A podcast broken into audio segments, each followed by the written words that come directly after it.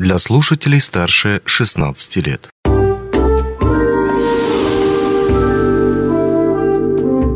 Гости дневного эфира. Привет! В эфире «Алмазный край». Мы продолжаем цикл интервью, посвященных юбилею медицинского центра «Амроса». Сегодня наша собеседница Первый директор медицинского центра Юлия Кулакова. Юлия Васильевна, добрый день, здравствуйте, рад видеть вас, э, хоть и онлайн.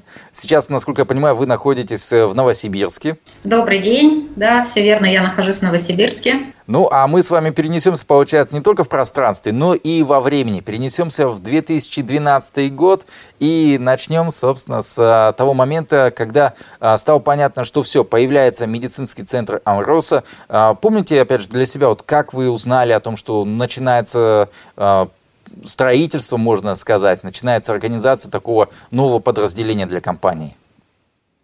Ну, на тот момент я была начальником медицинского отдела, главным врачом компании.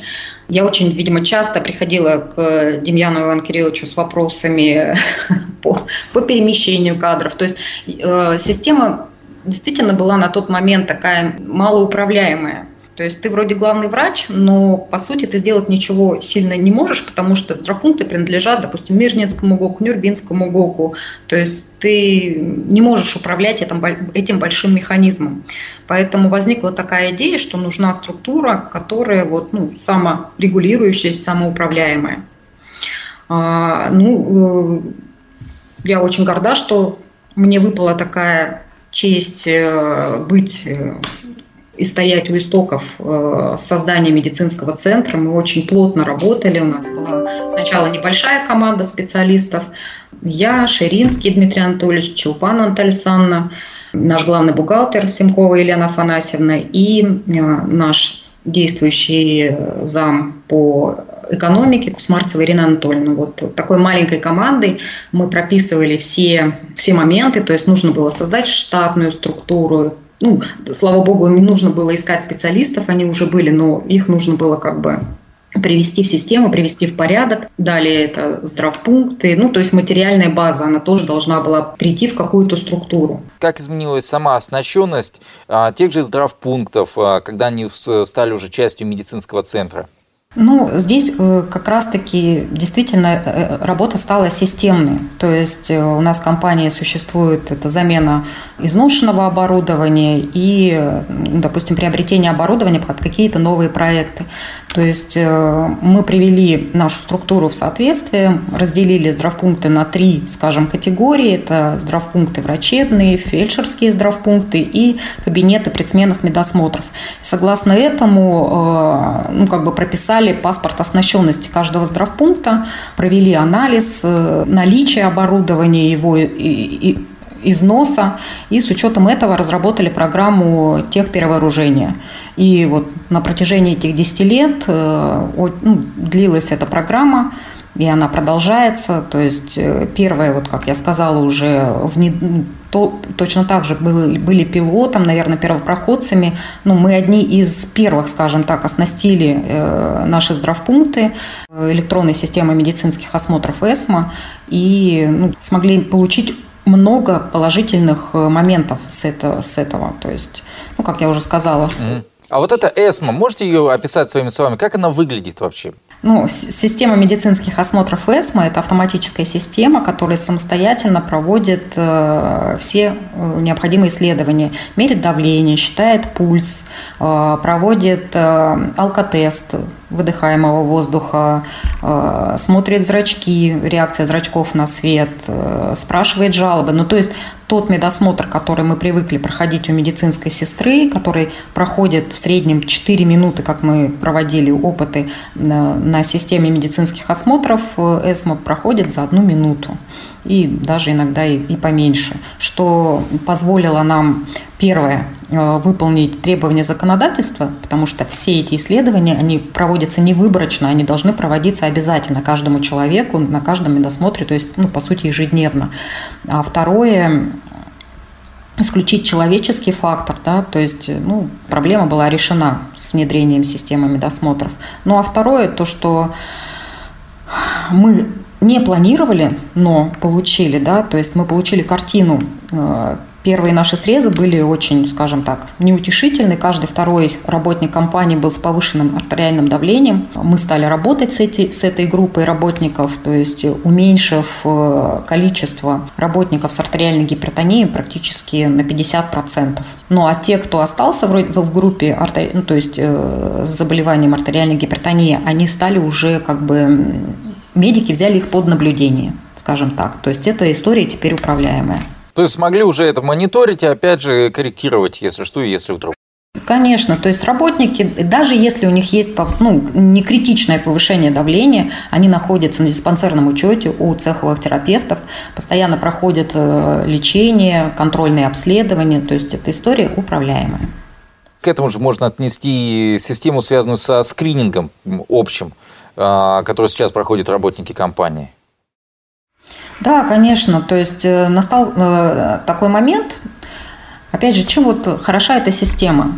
Э, я общалась со многими, скажем, коллегами из больших промышленных компаний. Наша модель, когда в своей структуре компании имеет здравпункты, своих медицинских работников, это позволяет мониторить, вести анализ состояния здоровья коллектива. Это очень важно на самом деле. То есть э, э, где-то, на, допустим, там трехлетний какой-то период наблюдения нам показал, что у нас идет рост э, заболеваемости с временной утратой трудоспособности, и мы выделили те причины, которые этому служили. То есть мы посмотрели, что у нас идет существенный рост онкологии, и сразу обратились к руководству с тем, чтобы провести вот скрининговое обследование наиболее распространенных заболеваний среди работников компании. И на тот момент мы сделали скрининги мужское здоровье, женское здоровье. Они как раз были направлены на онкопоиск. И результаты, конечно, были такие, скажем, впечатляющие. Сейчас уже не буду вспоминать все данные, но мы действительно спасли десятки жизней, когда мы обнаружили онкозаболевания на ранних стадиях. Работники были направлены оперативно. Это был конец года. Несмотря на это, мы отправили работников и в Москву, и в Новосибирск. И ну, я думаю, что работники с теплотой вспоминают эти программы. А если говорить о все-таки других функциях, вот мы много говорили о предсменном осмотре, медицинском, естественно. Но вот вы сказали, то, что были подразделения на врачебные и фельдшерские кабинеты, которые тоже там появились.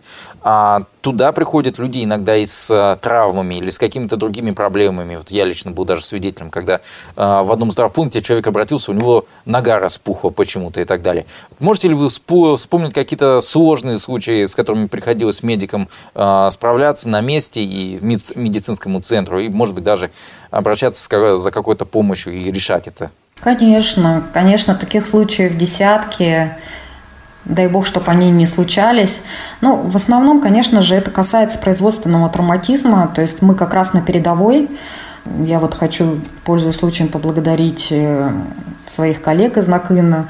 Ну, вспомню случай, когда работнику оторвало руку, и наши медики спасли ему жизнь, то есть сделали все мероприятия, которые были необходимы. На самом деле, вроде то, что тут такого, да, сделали свою работу, но каждый такой случай, это все равно в любом случае, все мы люди, для нас это стресс, и наши медики не испугались и сделали все, все как нужно. Человек здоров, у него теперь есть протез, он ведет обычный образ жизни. Ну, здесь, наверное, надо объяснить то, что все-таки врачи здравпункта, я так понимаю, это все-таки не совсем врачи скорой помощи, то есть те люди, которые подготовлены к такому экстремальному, э, ну, грубо говоря, которые видят это каждый день, именно с, связанное с кровью, с какими-то травмами и так далее. Только в этом отличие, что они видят это, слава богу, не каждый день, но подготовлены они как как раз врачи скорой помощи. То есть э, это тоже, кстати, было одним из мероприятий. Ну, я думаю, что уже лет пять, как э, проводится симуляционное обучение наших э, медиков, которые стоят на передовой.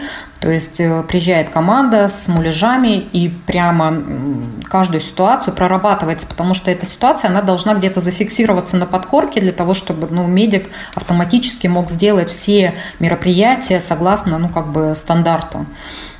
Ну, чтобы ни человеческий фактор, ни стресс не могли повлиять на это.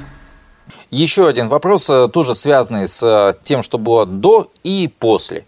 То есть, если сравнивать э, какие-то случаи, которые раньше в 2012 оказывались большой проблемой, а сейчас уже после того, как появился медцентр, они перестали быть такой проблемой сложной, это все решено, и эта задача, ну, опять же таки, легко и, не, и беспроблемно решается. Здесь, наверное, ярким примером, опять же, пандемия может служить. Да? То есть мы смогли создать из своих же работников там, команды по забору, мы смогли свою лабораторию быстро перестроить на ПЦР-лабораторию. То есть вот эта мобильность э, своей как бы, службы, ну, это дорогого стоит. То есть в 2012 году а, это было бы проблематично? Конечно, то есть мне бы пришлось звонить директору ГОКа, просить медиков, там нужно было оформить командировку каким-то там макаром там в другое подразделение, все остальное. То есть это было реально сложно, то есть ну какая- какая-то вот такая, скажем, бюрократическая проволочка. А созданием медцентра все эти моменты решались оперативно. То есть направить свою, быстро сформировать какую-то команду для экстренной эвакуации отсюда, там, из Мирного, а еще откуда-то. Ну, то есть это реально большой и хороший инструмент. Юлия Васильевна, ваше самое приятное воспоминание о работе в медцентре? Ну, странно, мне почему-то всегда вспоминается открытие. Нам, у нас не было административного здания, мы располагались и располагаемся в горняке. И вот э, мы 1 августа, ой, да, 1 августа приходим э, в горняк, у нас нет еще расставленных столов, вот мы ходим, каждый делаем себе кабинет, у нас нет там айтишника. В общем, сейчас это все кажется ну, какими-то такими приятными заботами, что вот это все так как будто бы решалось на один раз-два. На самом деле, я думаю, что это было очень трудно, но время такая штука, действительно оставляет в памяти только приятные, хорошие моменты. Даже если они, может быть, были какими-то трудными, то сейчас они кажутся очень такими романтичными. Поэтому ну, я, я вспоминаю открытие медцентра все-таки. Именно вот его становление первый год. Юлия Васильевна, я знаю то, что у вас есть э, пожелания к своим коллегам, поздравления с юбилеем. Я думаю, что сейчас самое время. Да, спасибо большое. Уважаемые, дорогие мои коллеги медицинского центра, поздравляю вас с двойным праздником – с Днем медицинского работника и юбилейной датой десятилетия медицинского центра. Я благодарю судьбу за то, что она дала мне возможность пройти с вами этот отрезок времени, быть причастной к созданию медицинского центра, быть причастной к формированию замечательной команды профессионалов своего дела, быть причастной к результатам деятельности медицинского центра по улучшению состояния здоровья коллектива «Алроса». Хочу пожелать вам крепкого здоровья, профессиональных успехов, удовлетворение от результатов работы, амбициозных целей и их достижения. Сохраните и приумножьте то, что мы создали, отдав на это 10 лет нашей жизни.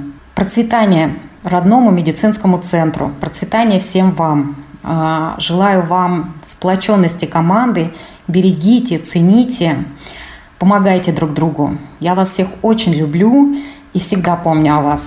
С праздником! Юлия Васильевна, большое вам спасибо. Ну, а мне остается только присоединиться к прозвучавшим только что поздравлениям. Напомню, что э, с нами на связи была Юлия Кулакова, первый директор медицинского центра акционерной компании «Амроса». Ну, а я желаю вам удачи, здоровья и хорошего настроения. Счастливо!